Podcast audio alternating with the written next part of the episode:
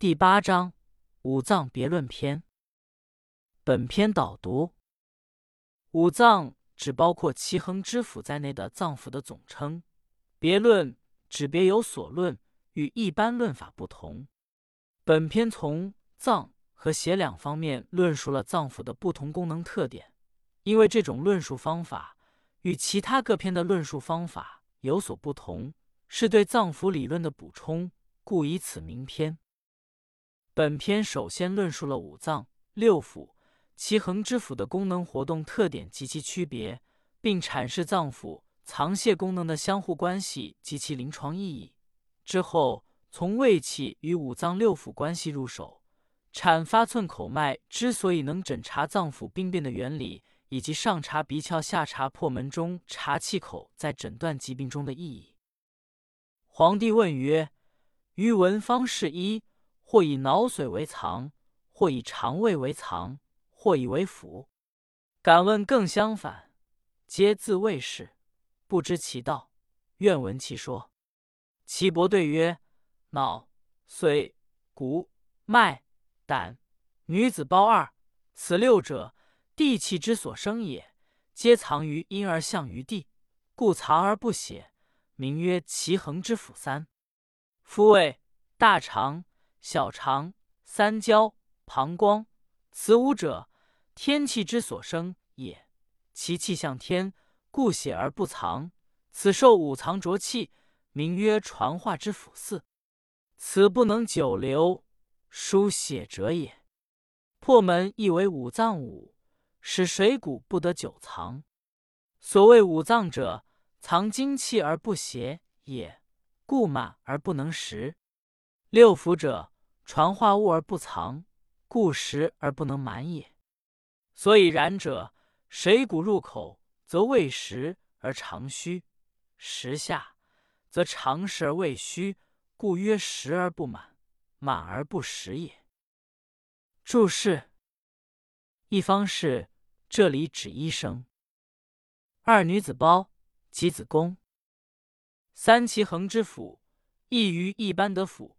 其形态似腑，而功能似脏。四传化之腑，指五腑，即胃、大肠、小肠、三焦、膀胱。五破门，即肛门。译文：皇帝问道：“我从方士那儿听说，有的把脑髓叫做脏，有的把肠和胃叫做脏，但又有把肠胃叫做腑的。”他们的意见不同，却都自以为是。我不知到底谁说的正确，希望听你讲一下。岐伯回答说：“脑、髓、骨、脉、胆和女子胞这六者是感受地气而生的，都能藏精血，像地之后能盛载万物那样。它们的作用是藏精气，以濡养机体而不泄于体外。”这叫做其恒之腑，相位、大肠、小肠、三焦、膀胱这五者是感受天气而生的，它们的作用像天之健运不息一样，所以是泄而不藏。它们受那五脏的浊气，叫做传化之腑。它们受那水谷浊气以后，不能久停体内，经过分化，要把精华和糟粕分别输送和排出。破门也属于五脏，它的作用是使糟粕不能长久留存在体内。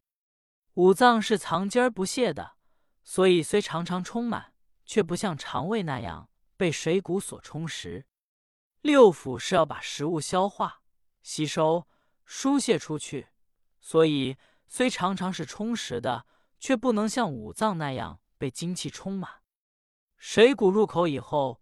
胃里虽实，肠子却是空的。等到食物下去，肠中就会充实，而胃里又空了，所以说是食而不满，满而不食的。赏析与点评：脏腑分为五脏、六腑、其恒之腑，其区别在于五脏与其恒之腑藏而不泄，具有满而不实的特点；六腑是泄而不藏。具有实而不满的特点，脏腑藏泄联系非常密切，五脏所藏精气是全身营养及各种功能活动的物质基础。六腑转化水谷，血而不藏，以通为用，以降为顺，是五脏藏精气的基础。破门及肛门是大肠的下口，其功能是排泄水谷糟粕，及参与六腑传化，亦与五脏有密切关系。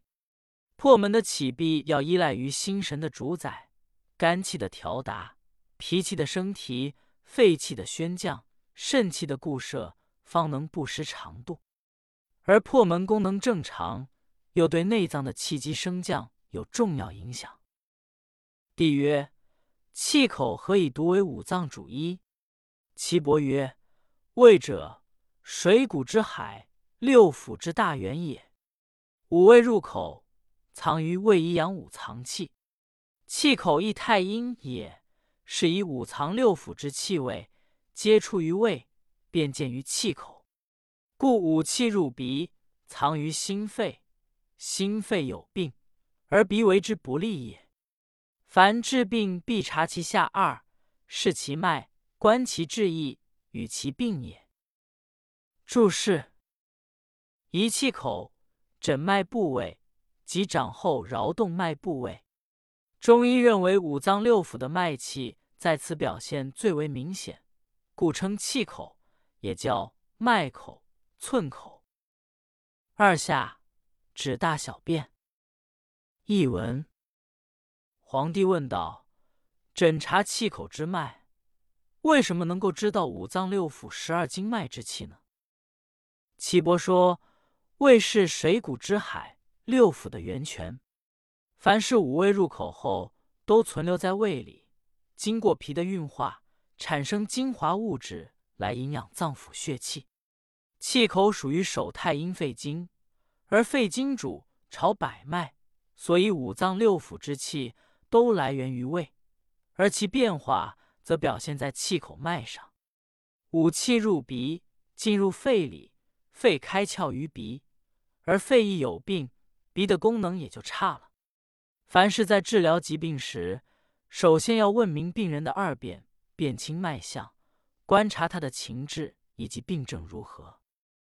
居于鬼神者，不可与言治得；恶于真实者，不可与言治巧。病不许治者，病必不治，治之无功矣。译文：如果病人为鬼神迷信所束缚，就无需向他说明深奥的医学理论；如果病人厌恶真实，就无需向他说明真实技巧。如果病人不同意治疗，病一定治不好，即使治疗也不会有效果。w w w. c l o s u s n e t t x t 小说，天堂。